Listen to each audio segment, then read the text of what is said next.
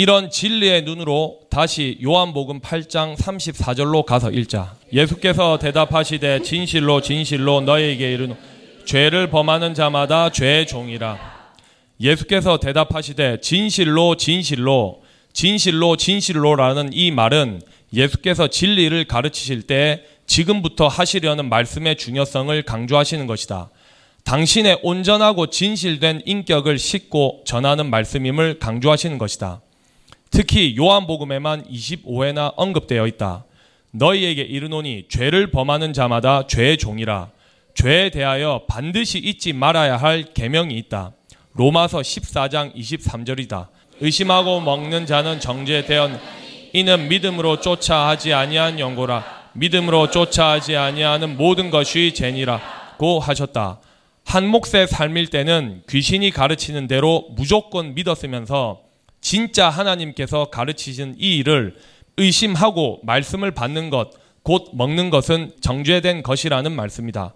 치명적인 판결이다. 내가 계속 이해가 안 된다고 했던 것은 바로 이 때문이었다.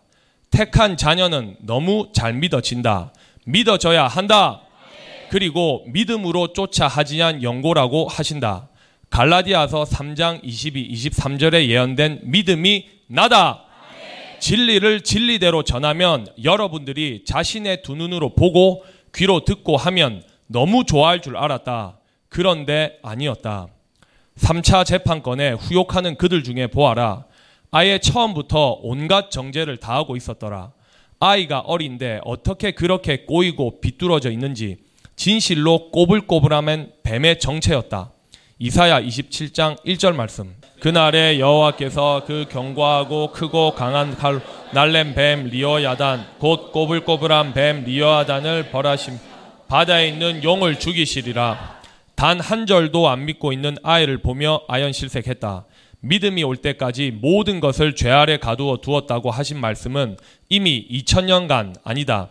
창세 이래 지금 이 세대가 올 때까지 모든 사람은 다 죄 아래 있었어 하는 것을 인정해야 한다. 그리고 지금 이 때가 교회 안에서 믿는 자와 믿지 아니하는 악인을 갈라내는 때다. 너무도 명백하게 진리로 현재 전 세계 천주교 기독교를 분별해 보면 모두 죄 아래 있었다는 것이 보이지 않느냐. 바꾸어서 말하면 믿음을 쫓아 하는 모든 삶은 죄가 아니고 의를 이루는 삶이며 영생에 이르는 길이다. 나를 쫓는 것이 곧 예수 그리스도를 쫓는 것이며 성부 하나님을 쫓는 것이다. 그래서 야고보서 4장 17절에 사람이 선을 행할 줄 알고도 행치 아니하면 죄니라고 하셨다. 이는 다음 말씀을 실행하라는 계명이다. 야고보서 5장 19절 20절이다. 내 형제들 너희 중에 미혹하여 진리를 떠난 자 누가 돌아서게 하면 너희가 알 것은 죄인을 미혹한 길에서 돌아서게 하는 자가 그 영혼을 사망에서 구원한 죄를 덮을 것이니 죄에서 돌이키게 하여 허다한 죄를 영원히 덮고 있는 지금이 얼마나 중요한지는 말로 다 할 수가 없다. 현재 얼마나 많은 사람들이 전 세계에서 죽어가고 있는지 알고 있나? 2020년 7월 12일 지금 중국에서는 한 달이 넘게 대홍수가 나서 3천만 명의 이재민이 생겼고 뉴스에 3층 집이 통째로 무너지고 다리도 통째로 홍수에 무너지더라. 코로나 전염병에 흑사병에 홍수에 난리가 나도 그들은 원인이 무엇인지 모른다.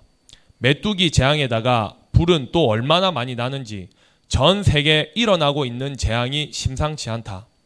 죄를 범하는 자마다 죄의 종이라.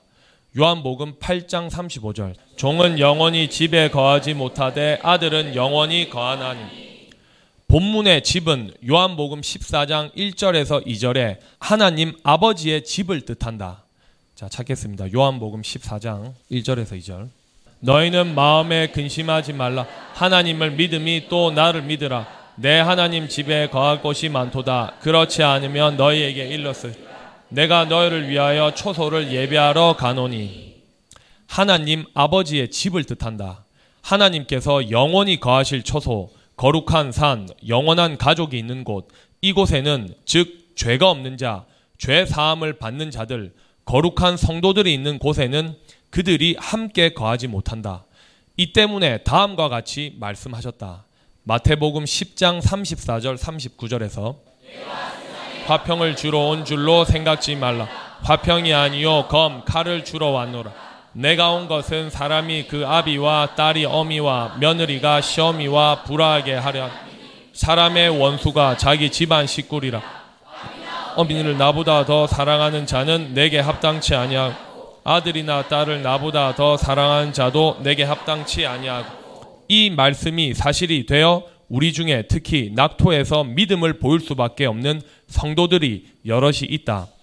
하나님을 따를 것인지 육의 가족을 따를 것인지 결정해야 할 때 이 말씀을 말할 수가 없었다. 나는 믿었다. 만세전에 택한 자녀이면 말씀을 순종할 것을. 그래서 한국으로 내보낼 때 말씀을 믿느냐 안 믿느냐라고 물었던 것이다. 낙토에 가서 의인인지 악인인지 결판이 난다고 한 것도 이 때문이었다. 죄인은 의인의 회중에 들지 못한다고 하셨고 의인 중에 악인을 골라낸다고 하신 이유다. 이때 한 몫의 삶일 때 가족이 헤어져야 할 일이 있음을 하나님께서 잘 알고 계시기에 이렇게 계명을 주신 것이다. 어차피 육에 속한 사람은 땅에서 100년 이내 살다가 육체가 죽으면 영원히 헤어진다. 그 혼은 지옥에서 영벌을 받아야 한다. 그러나 하나님을 사랑하고 그 계명을 지켜 실행하는 자들에게는 영원한 삶을 사는 것이 하나님의 뜻이다. 이 진리를 사람들이 몰라서 안 믿는 것이지 알면 누가 안 믿겠느냐. 또 자기 십자가를 지고 나를 쫓지 않는 자도 내게 합당치 아니하니라. 자기 십자가를 기독교인들이 각자 자기 마음대로 자기 십자가를 믿고 말한다. 자기 십자가에 대한 해답도 성경 속에 있다. 자기 목숨을 얻는 자는 잃을 것이요. 나를 위하여 자기 목숨을 잃는 자는 얻으리라. 지금 우리는 이 말씀대로 우리 목숨을 주를 위하여 이미 버렸다. 한 몫의 삶을 살아서 버렸다. 버린 것과 아버지의 계명, 아들 예수 그리스도의 계명을 지켜 실행하느라 이단인이 하면서 이유 없이 미움을 받고 옥에까지 갇히는 치욕을 겪고 재판에 서고 여러분들은 탄원서를 쓰고 하는 모든 수욕을 겪는 이것이 예수 그리스도를 위해 성부 하나님을 위해서 목숨을 잃는 것이다. 또한 우리에게 주어진 십자가다. 믿음이 같지 않아서 남편과 아내와 부모와 자식과 헤어져야 하는 아픔이 여러분들 각자에게 주어진 십자가다. 그러고 보니 전 성도가 다 겪고 있네. 이것이 각자 여러분들에게 주어진 십자가다. 자기가 하나님보다 더 좋아해서 지키는 것을 자기 합리화를 지키며 자기 십자가라고 하는 사람은 아직 상상에 있는 사람이다. 하나님의 아들 예수께서도 다시 목숨을 얻기 위하여 당신의 목숨을 버리셨다. 여기에는 이 세대 우리들에게 주시는 육체도 죽지 아니하고 영생에 이르는 길이 감추어져 있었다. 우리도 육체가 살아서 하나님의 계명을 지켜 실행하기 위해 한 몫의 삶을 버렸다. 이 말씀을 지켜 실행한 것이다. 같은 계명이 누가복음 14장 25절에서 35절이다. 허다한 무리가 함께하여 예수께서 돌이키사 이르시되 물은 내게 오는 자가 자기 부모 형제와 자매와 및 자기 목숨까지 미워하지 않 능히 나의 제자가 되지 못하고 한 몫의 삶을 전적으로 버리지 못하면 절대 예수 그리스도의 제자도 될 수 없다. 진리는 이러한데 귀신들은 어쩌면 그리도 거짓말을 지어내고 가르치고 있는지 전 성경 기록 목적이 진실로 지금 이 세대 우리들로 하여금 영생에 이르게 하시려고 그리하여 온 세상 모든 죄를 짓지 아니하고도 영원히 살 수 있다는 것을 모든 사람들로 알게 하시려고 계획하신 하나님의 뜻이다. 이 진리는 단 한 번도 변경된 적이 없이 창세 이래 지금 이 세대까지 이어져 왔다. 순교자들도 이 말씀대로 지켜 실행했다. 그러나 그때는 때가 아니었기 때문에 모형이요 그림자였다. 성령도 그림자였다. 그래서 예수 그리스도께서만 유일하게 사용하신 말이 곧 진리의 성령이라고 하신 것이다. 십자가의 도의 비밀을 어쩌면 그리도 왜곡하고 가르친 것인지 우리조차도 그런 귀신의 가르침을 의심도 안 하고 잘 믿었고 불의한 재판관의 말한 것도 들으라고 하신 그대로 영적인 잠을 잤던 것이다. 천주교 사제는 아마 이런 본문들 때문에 결혼도 하지 않고 하나님의 일을 한다고 했을 것이다. 지금 이 세대 모두 참 진리로 돌아서면 된다. 하나님께서 우리가 가지고 있던 모든 것을 다 빼앗으려고 이렇게 말씀하시는 것이 아니다. 영원히 살게 하시려고 온전히 자유하게 하시려고 계명을 주셨고 예수 그리스도께서는 직접 다시 목숨을 얻기 위하여 지금 목숨을 버리노라고 언행 일치가 되어 교훈하시는 것이다. 한 몫의 삶일 때 가족도 살리는 유일한 길이 이 모든 계명을 지켜 실행하는 것이다. 순교자들도 버렸고 거지 나서로도 한 몫의 삶을 하나님께서 도우셔서 그로 지옥에 가지 않게 하시려고 거지같이 살게 하신 것이다. 땅에서 백년도 못 되는 삶을 자기 마음대로 살고 육체가 죽어서 영원히 지옥 불못에 가느냐 아니면 한 몫의 삶은 온전히 버리고 하나님의 계명을 지켜 실행함으로 육체도 죽지 아니하고 영원히 사느냐를 전 세계 모든 사람들에게 묻는다면 어떤 삶을 선택할까? 모두 진리를 몰라서 죄를 짓고 살다가 다 죽은 것이다. 10일에 서울 수도의 시장을 세 번 연속한 사람의 무책임한 죽음과 11일에는 6.25 때 장군의 백살 죽음에 온 나라가 나누어서 난리다. 하루 전날 성추행을 당했다고 전직 비서가 고소를 했고 시간적으로 하루 사이에 자살을 했다. 전직 대통령도 자살, 국회의원도 자살, 시장도 자살, 연예인들도 자살, 운동선수도 자살. 그들은 전부 한 몫의 삶에서 화려하게 이름을 온날에 알리며 세상을 살던 사람들이다. 어떤 사람은 교회도 다니던 사람들이다. 모두 자신이 스스로 목숨을 끊었다. 땅에서 사는 것이 힘들어서 자살을 선택한 것이다. 육체가 죽어서 바로 알았다. 영원한 고통인 지옥불의 고통이 예비되어 있었다는 것을 알았고 이제 후회해도 아무 소용이 없다. 그들이 살아서 진리를 알았다면 영원히 살 수 있는데 자신의 치부가 드러나서 자살을 했건 다른 사람의 괴롭힘에 견디지 못해서 자살을 했건 모두 그 사람 속에 주인 노릇한 귀신에 의해 목숨을 끊는다. 자살한 사람이나 그들이 자살하도록 원인을 제공한 사람들이나 다 마찬가지로 한 곳으로 가는 줄 알면 누가 땅에서 한 번밖에 없는 삶을 함부로 죄를 지으며 살겠느냐? 인간은 하나님을 모르면 다 헛된 삶이다. 더 불쌍한 사람은 교회를 다니고 지옥 가는 사람들이다. 우리가 하나님께 받은 사랑은 가치를 환산할 수 없다.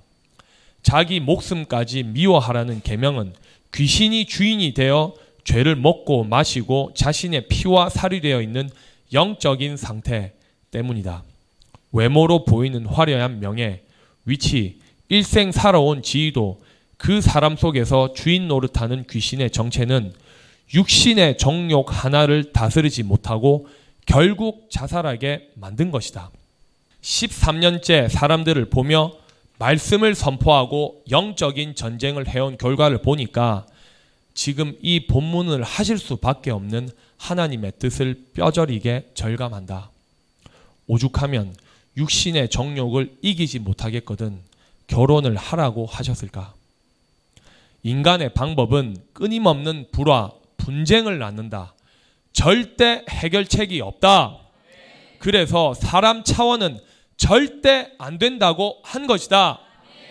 사람으로는 아무것도 할 수 없지만 하나님으로는 못할 것이 없다. 주신 계명대로 지켜 실행하면 된다.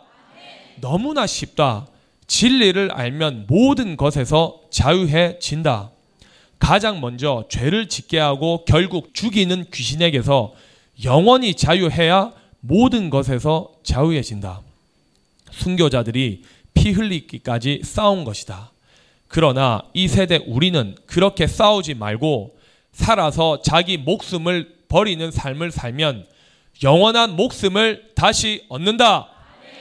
감옥에서 60년 동안 잘 안 먹던 것, 못 먹던 것만 골라서 먹게 되더라. 하나님께서 주신 사명을 감당하기 위해 내가 내 입에서 좋아하는 것을 먹는 것이 아니라 싫어하는 것만 먹으니까 육체는 더 강건해졌다. 성도들이 걱정하지 말라고 하는 말이다. 살아서 한 몫의 삶을 버리고 계명대로 지켜 실행하면 이미 영생을 얻었다고 하신 진리를 믿거라. 그래서 진리를 알라고 하신 말씀도 온전히 알아야 한다. 나에 대해서도 성경에 예언되어 있는 사람인 것을 먼저 알고 믿으면 나를 통해서 선포되는 진리를 당연하게 알게 되고 믿게 된다. 진리를 알지니 진리가 너희를 자유케 하리라는 이 말씀이 마음에 믿어지면 영원히 영생에 이를 수 있다. 지금 이 본문인 누가복음 14장 26절 또한 사람 생각대로 해석하면 순교하겠다고 함부로 말할 수 있다. 자, 차가하겠습니다. 누가복음 14장 26절. 물은 내게 오는 자가 자기 부모와 처자, 형제와 자매와 및 자기 목숨까지 미워하지 아니하 능히 나의 제자가 되지 못하고 이제 우리 중에는 그런 사람이 없을 것이다. 하나님의 뜻은 순교를 원하는 것이 아니다. 반드시 살아서 한 몫의 삶, 내 맘대로 살던 삶, 내가 좋아하는 것만 추구하던 삶, 사람 차원의 삶은 온전히 버리고 아버지의 계명, 예수 그리스도를 통하신 계명을 지켜 실행하는 영원한 삶을 살면 온 세상 모든 사람들이 상상만 하던 영원한 삶을 실제로 살게 된다. 이런 삶의 근본은 귀신이 다 떠나야 한다. 누구든지 자기 십자가를 쥐고 나를 쫓지 않는 자 능히 나의 제자가 되고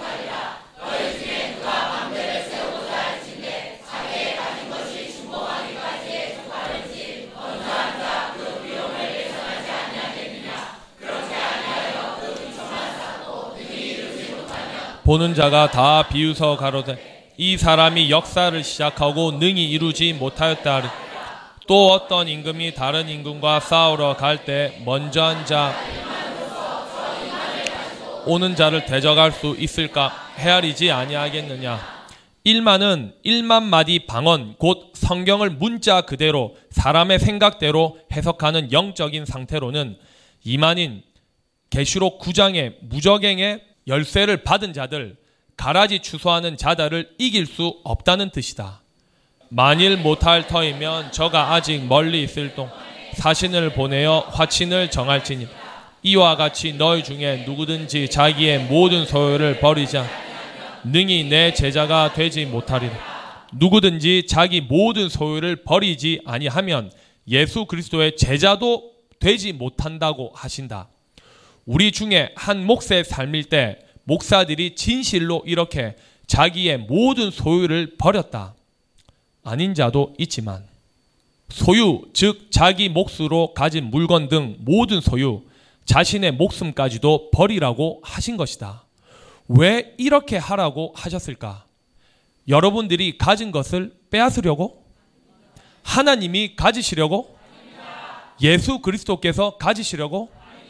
이 본문을 가지고 귀신의 처소에서 무정행의 사자들은 자기의 부를 축적하는데 이용했을 것이다. 그렇게 하는 데는 그들이 얼마나 머리가 좋은지, 왜 이렇게 말씀하시는지 하나님의 뜻을 찾아가 보자. 전 성경에 너무 많아서 이해될 만큼만 가보자. 이 부분의 사실은 영생에 이르는 길의 핵심이다. 낙토에 이주하기 전에 이 말씀을 하지 않았던 것은 지금 생각하니까 참 완전한 지혜였구나 하고 인정한다. 후욕하는 그들이 내가 재산을 다 팔아서 바치라고 했다고 여출일구 같은 말을 하더라.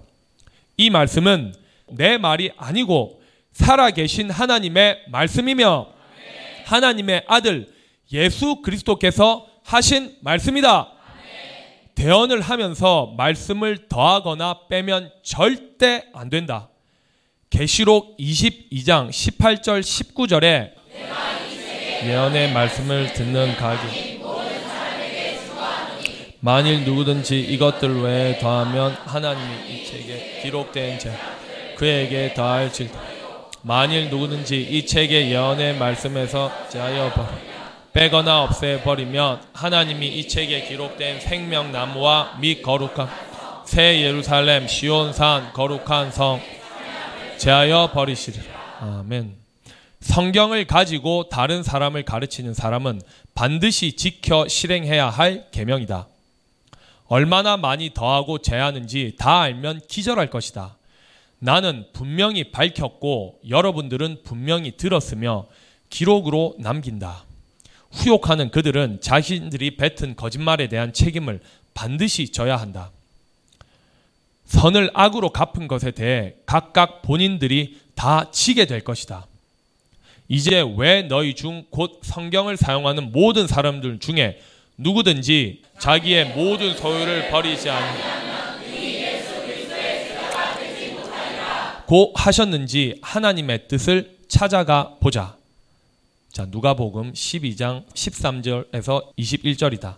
무리 중에 한 사람이 선생님 내 형을 명하여 유업을 나와 나누게 하소서 하니 이르시되 이 사람아 누가 나를 너희의 재판장이나 물건 나누는 자로 세원하시고 저희에게 이르시되 삼가 모든 탐심을 물리치라. 사람의 생명이 그 소유에 넉넉한데 있지 아니하. 또 비유로 말씀 읽어 한 부자가 그 밭에 소출이 풍성함에 부자 교회에 사람이 많은 것을 이렇게 말씀하신 것이다. 문자 그대로는 실제 부자를 말한다. 심중에 생각하여 내가 곡식 쌓둘 곳이 없으니 어찌할까 또 가로되 내가 이렇게 내 곡간을 헐고 현재 교회 건물을 헐고 더 크게 짓고 내 모든 곡식과 물건을 거기 쌓아두 또 내가 내 영혼에게 이르되 영혼아 내 쌓아두었으니 평안히 쉬고 먹고 마시고 즐거워하자 하리. 하나님은 이르시되 어리석은 자여 오늘 밤에 내 영혼을 도로 찾으리. 그러면 내 예배한 것이 네 것이. 자기를 위하여 재물을 쌓아두고 하나님께 대하여 부여치 못한 자가 이와 같으니라. 이 본문 부자가 세상에 있는 일반적인 부자만 해당하는 걸까? 재물이 돈도 되지만 사람들 곧 교인들을 많이 데리고 있는 부자 목사를 먼저 지칭하시는 것이다. 교회가 부흥되니까 멀쩡한 건물을 헐고 다시 크고 화려한 궁전으로 계속 짓는 사람들과 세상의 부자도 해당한다. 문제는 이들도 입으로는 하나님하고 구제도 하고 교회도 세우고 한다. 그러니 사람의 눈으로는 부러움과 존경의 대상인데 하나님께서는 왜 이렇게 말씀하실까? 하나님은 부자를 싫어하셔서 그러할까? 절대 아니다. 그 영혼들은 전부 하나님 것이다. 그들로 하여금 하나님을 만나게 해야 하는데 자기 사람 만들어서 그런 것이다. 부자 본인도 하나님, 예수님 입으로는 말하지만 그 마음은 재물에 있기 때문이다. 영혼을 진실로 사랑하는 지도자라면 부자가 될 수 없다. 하나님을 진실로 아는 사람이라면 더더욱 이런 말씀 때문에 부자가 될 수 없었다. 그래서 이미 판결해 두셨다. 마태복음 6장 24절에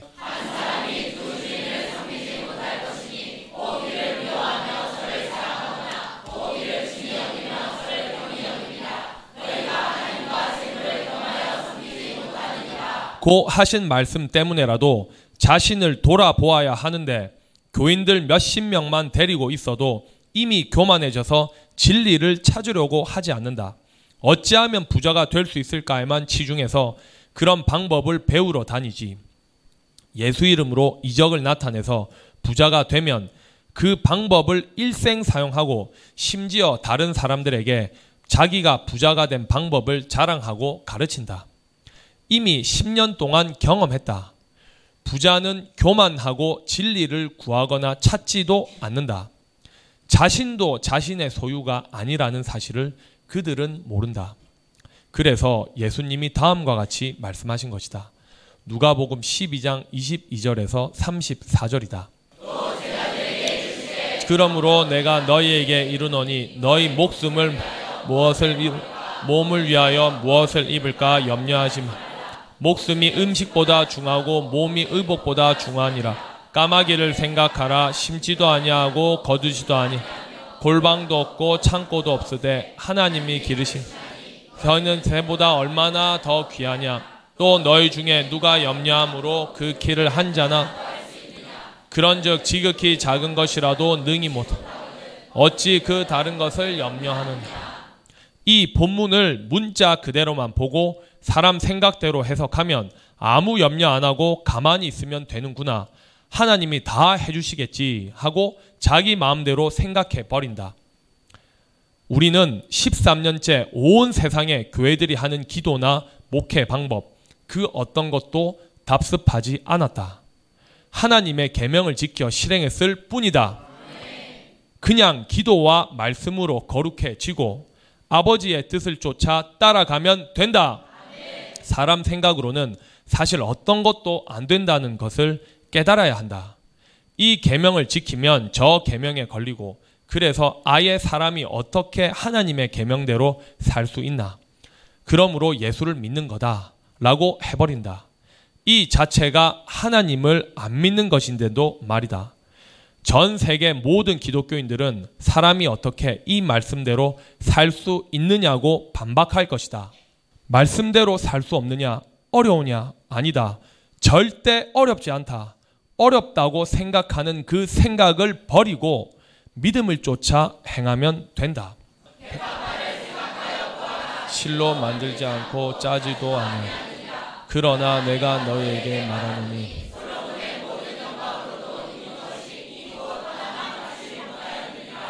낙토를 예배해 두신 이유다. 그 나라는 욕심만 부리지 않으면 먹고 잘 살고 있는 백합화가 있는 곳이다. 2020년인 이 문명의 세상에서 일하지도 아니하는 백합화가 있는지 실제 눈으로 보았다. 그러나 우리는 들의 백합화가 아니고 하나님의 아들들이며 백성들이다. 여러분들이 다시 태어나면 지금 왜 이런 말을 하는지 보인다. 하나님을 모르는 인생 하나님이 이렇게 입히시겠고 하물며 너희가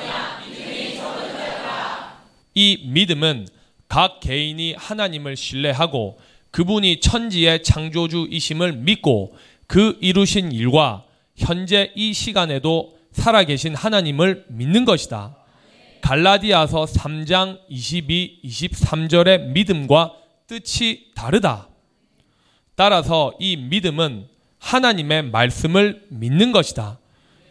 하나님이 이 땅에 보내신 믿음을 통하여 전해지는 진리를 믿는 것이다.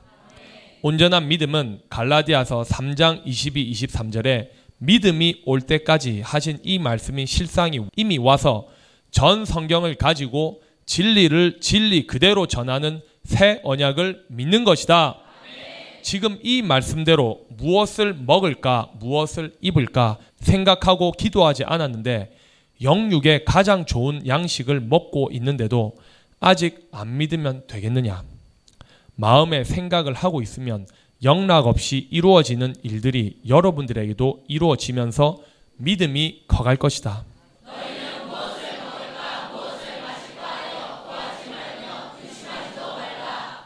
나는 다시 예언하기 전에도 이 말씀을 믿었다.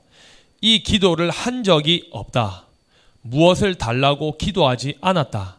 빌라델비아 교회를 7년 동안 할 때도 성도들에게 이런 기도를 하지 말라고 했고 지금처럼 헌금함을 예배 때 돌리거나 헌금에 대한 설교를 하지 않았다. 사례금 얼마 달라고도 말한 적이 없었다. 두 교회 전도사로 일할 때도 주는 대로 받았고 요구하지 않았다. 처음에 간 전도사로 간 교회는 신학교 입학해서 게시판에 전도사 모집 광고가 가득했는데 크고 사례금 얼마라고 기록한 데는 먼저 다 떼어가고 사례금이 얼마라고 기록되지 않은 광고 하나가 있는 곳은 개척교회 같아서 전화하고 갔는데 지하에 목사님 가족인 부부와 아이 셋밖에 없더라. 그런 곳에 갔다. 어? 너희 아버지께서 이런 것이 너희에게 있어야 될 줄을 아시는 이 언약을 믿어라. 귀신은 무엇이든지 시간 낭비, 에너지 낭비, 헛된 일, 허황된 일에 정신을 쏟게 한다. 하나님께서는 이미 이렇게 말씀하셨는데도 무시하고 지 마음대로 욕심대로 구한다. 하나님의 백성들은 아버지께서 이렇게 말씀하시면 믿는다. 믿는 것은 하지 말라고 한 것은 안 하고 하라고 하신 것은 바로 행동한다. 아이가 어미를 따라 배우는 것이다. 우리가 이 세상에 태어나기도 전에 우리에 대한 예언이 기록되어 있다. 이런 하나님께서는 우리에게 무엇이 있어야 하는지 우리보다 더 잘 아시는 분이다. 지금뿐만 아니라 영원히 누가 대체 육체인지, 누가 영원한 사역자들인지, 백성들인지 다 아시고 가장 합당하게 인도하고 계신다. 이 세상 사람들이 하는 것은 우리가 할 일이 아니다. 세상에 있는 모든 사람들이 구하는 것인 무엇을 먹을까, 무엇을 마실까 구하지 않아도 이미 우리들에게 필요한 것을 다 아신다. 오직 너희는 이 너희는 누구냐? 이렇게 생명책 곧 성경책에 이름이 기록되어 있지 않으면 구원과 아무 관계가 없다. 그리고 안 믿는 것이다. 지금 우리도 한 몫의 삶일 때 우리가 누군지 추상적으로만 믿었고 사건이 생기면 불신자처럼 아무 믿음이 없는 사람들처럼 되는 것을 이미 경험을 했다. 본문의 오직이란 하나뿐이라는 뜻으로 다른 모양으로 표현하면 단지 다만이라고 한다. 곧 오직은 이 세상에 속한 사람들은 무엇을 먹을까 입을까 하는 부귀 영화를 구하는 사람들이지만 그 중에 하나뿐이라는 뜻이다. 너무도 정확하게 복수로 쓰는 단어 너희인데 앞에 부사는 하나뿐이라는 오직이라는 기록된 것은 거룩한 떡덩이들인 우리들이라는 뜻이다. 전 성경의 오직이라는 단어는 대부분 하나님에 대해서 말씀하실 때 사용을 한다. 그리고 하나님께 속한 자들을 말씀하실 때도 마찬가지다.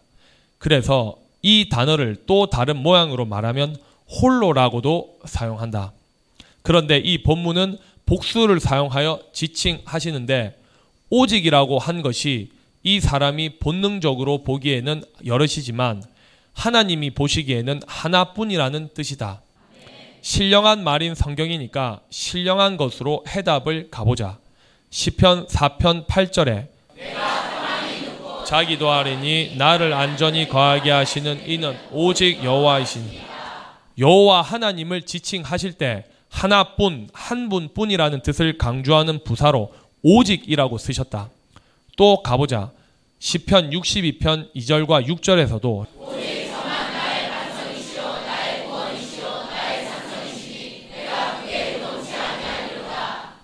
자, 6절에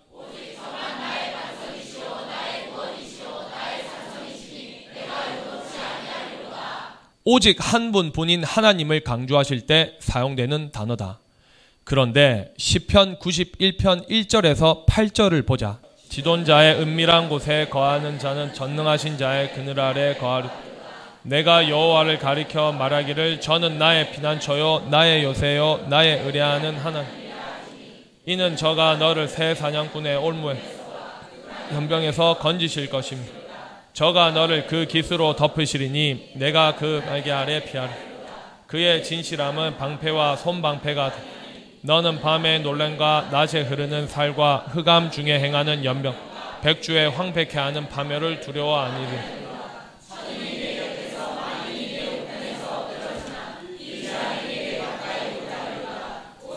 목도하리니 악인의 보응이 내게 보이리로다. 아멘. 지존자의 은밀한 곳에 거하는 자는 전능하신 자의 그늘 아래 거하리로다. 내가 여호와를 가리켜 말하기를 저는 나의 피난처요 나의 요새요 나의 의뢰하는 하나님이라 하리니 이는 저가 너를 새 사냥꾼의 올무에서와 극한 연병 연병은 전염병이다. 코로나 19도 극한 연병이다. 어제 2020년 7월 14일 하루에 전 세계 전염병 확진자가 23만 370명이 나왔다. 집계된 수만 이렇지 사실은 얼마나 더 많겠느냐. 극하다, 극한이라는 말의 뜻은 더할 수 없는 지경에 이르다. 사물이 더 이상 나아갈 수 없는 한계라는 뜻이다. 따라서 극한 연병은 지금까지 어떤 전염병보다 더한 것, 더 이상 이런 전염병이 없는 지경까지 간 것이라는 뜻이다. 다시 말하면 창세 이래 지금 이 시간까지 전에도 후에도 없는 연병, 곧 전염병이라는 뜻이다. 이 본문은 언제를 지시하시는 것일까? 창세 이래 수많은 전염병들이 온 세상에 창궐했었던 다른 때와는 다르다. 전에도 없었고 앞으로도 없을 전염병을 두고 극한 연병이라고 하신 것이다. 사실 이 본문은 7년 대환란 때 일어나야 하는데 지금 이 코로나 19가 이에 해당하는 연병이 되어 간다.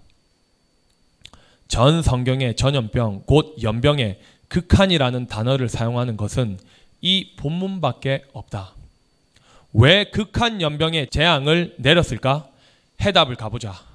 욥기서 22장 5절. 엘리바스 곧 욥의 친구 중 한 명이 욥에게 하는 말이다. 문자 그대로 표면 말이다. 욥은 예수 그리스도의 표상이다. 곧 미움 받는 핍박 받는 이라는 뜻이다. 내 악이 크지 아니하냐 내 죄악이 극하니라. 욥이 가진 모든 소유를 다 잃고 고난을 받고 있으니까 친구 엘리바스가 한 말이었다. 이 말씀에 대한 깊이보다 넓이를 보자. 성경이 모든 것을 죄 아래 가두어둔 기간이 끝날 때인 지금 전 세계 천주교, 기독교에 대한 실상이다. 또한 욥기 36장 17절에서 18절의 말씀이 실상이 되는 지금 이때를 말씀하시는 것이다.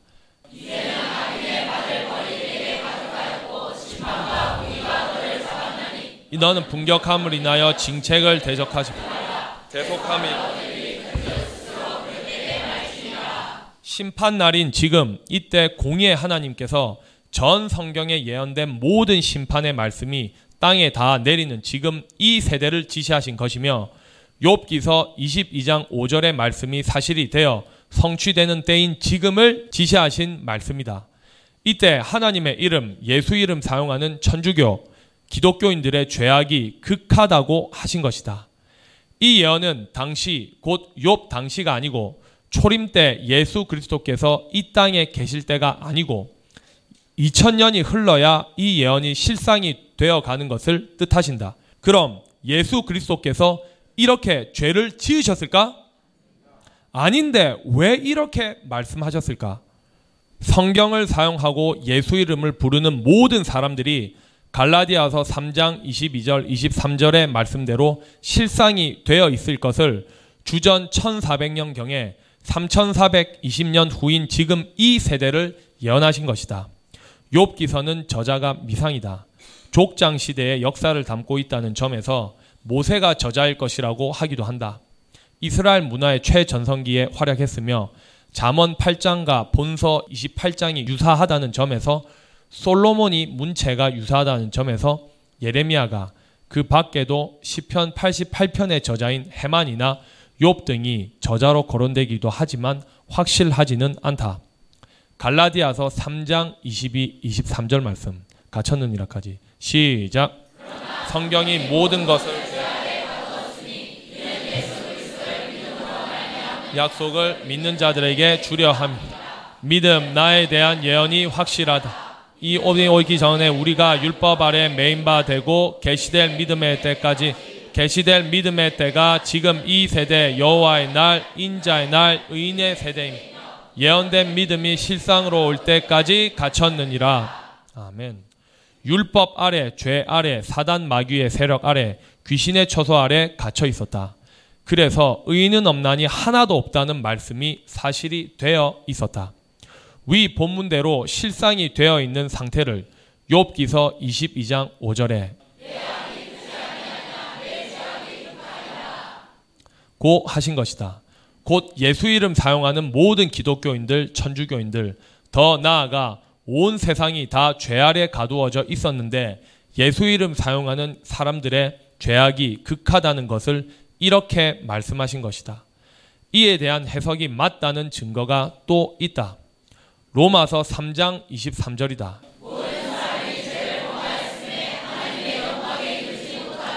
라고 하셨고 3장 19절에서 20절에서도 무릇 율법이 말하는 바는 율법 아래 있는 자들에게 말하는 이는 모든 입을 막 성경이 모든 것 곧 의인도 악인들도 다 죄 아래 가두어 두신 이유는 땅에 있는 모든 사람들의 입을 막고 하나님의 심판 아래 있게 그러므로 율법의 행위로 그의 앞에 의롭다 하심을 얻을 육체가 없는 율법으로는 죄를 깨다 전 성경을 문자 그대로 사람의 생각대로만 보고 말하면 율법이 된다.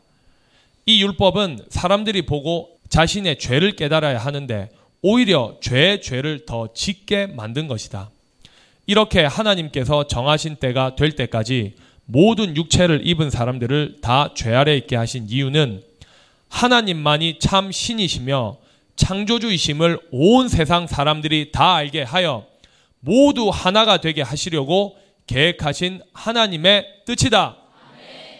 이렇게 계획하신 것을 아들조차 알게 하시지 않았다.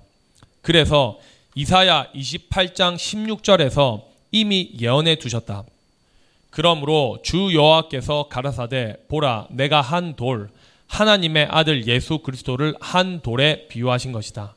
이 한 돌인 예수 그리스도는 산 돌이 되었다. 이런 한 돌을 시온에 두어 기초를 삼았노니 곧 시험한 돌이요 귀하고 견고한 기초돌이라. 그것을 믿는 자는 급절, 급절이란 사태나 상황 따위가 매우 절박하다는 뜻이다. 곧 일이 절박하여 긴장되게 하다라는 말이다. 급절하게 되지 아니하리로다. 이 말이 이해되려면 앞 28장 1절에서 15절에 답이 있고 전 성경에 있다. 곧 전 우주적인 심판 때인 지금 온 세상에 성경에 기록된 모든 재앙을 내릴 때 피난처를 몰라서 매우 절박하게 되어 어찌할 바를 모르고 우왕좌왕하고 혼란하게 되지 않는다는 뜻이다. 이 예언이 더 점진적으로 예언된 말씀이 베드로 전서 2장 4절에서 8절이다.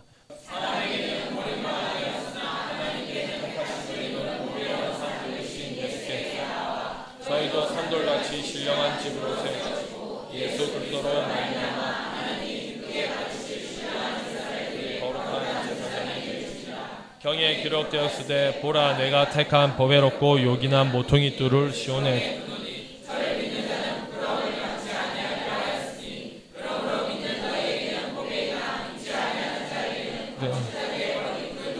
모퉁이 돌이 되어 또한 부딪히는 돌과 거치는 반석이 되었다. 저희가 말씀을 순종치 아니함으로 넘어 이는 저희를 이렇게 정하신 것이라.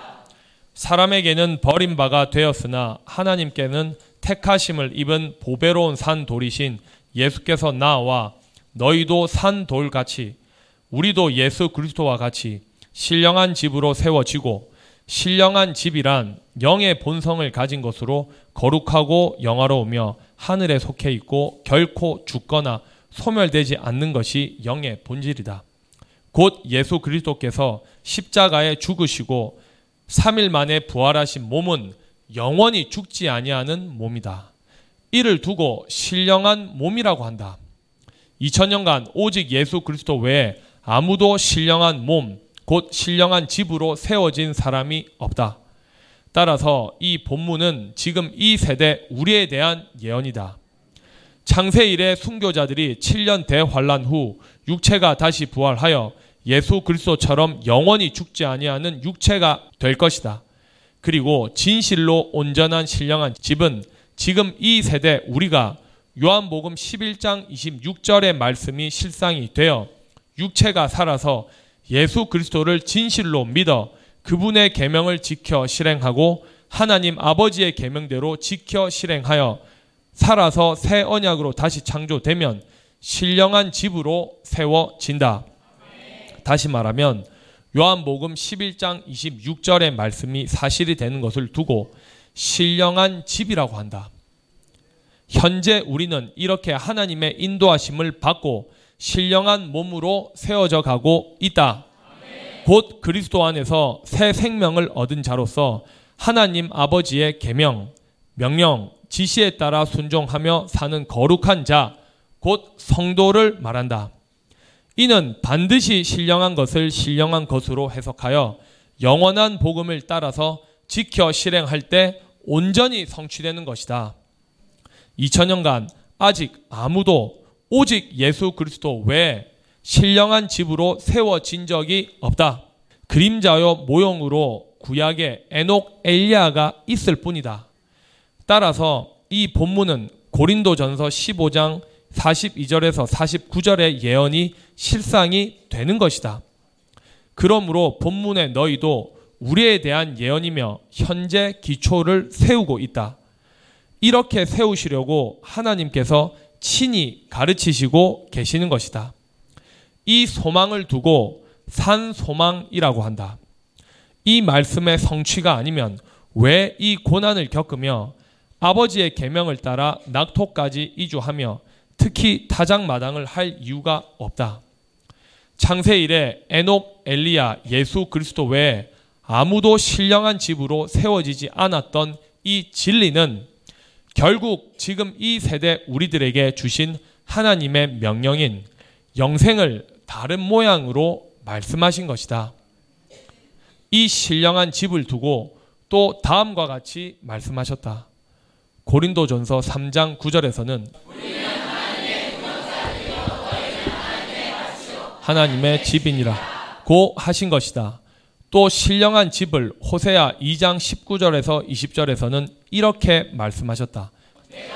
장가들어 영원히 살 의와 공변된가 은총과 극률이 여김으로 내가 장 진실함으로 내게 장가 내가 여호와를 알새 언약으로 다시 창조되어 사람을 죄를 짓게 만들고 결국 죽게 만드는 원수인 귀신이 영원히 떠나고 하나님의 말씀으로 온전하고 거룩한 자가 되어 하나님께서 내주하시는 사람 이를 두고 성도라고 한다.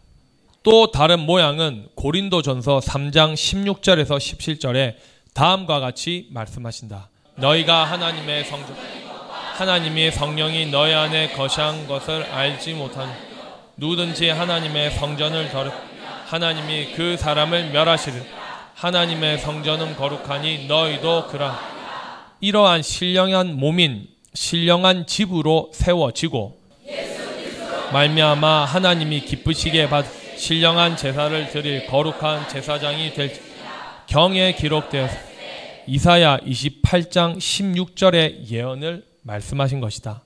성경에 기록되었으되 택한 보배롭고 요긴한 모퉁이 돌을 시온에 저를 믿는 자는 부끄러움을 당치 아니하리라. 그러 믿는 너에게는 보배이나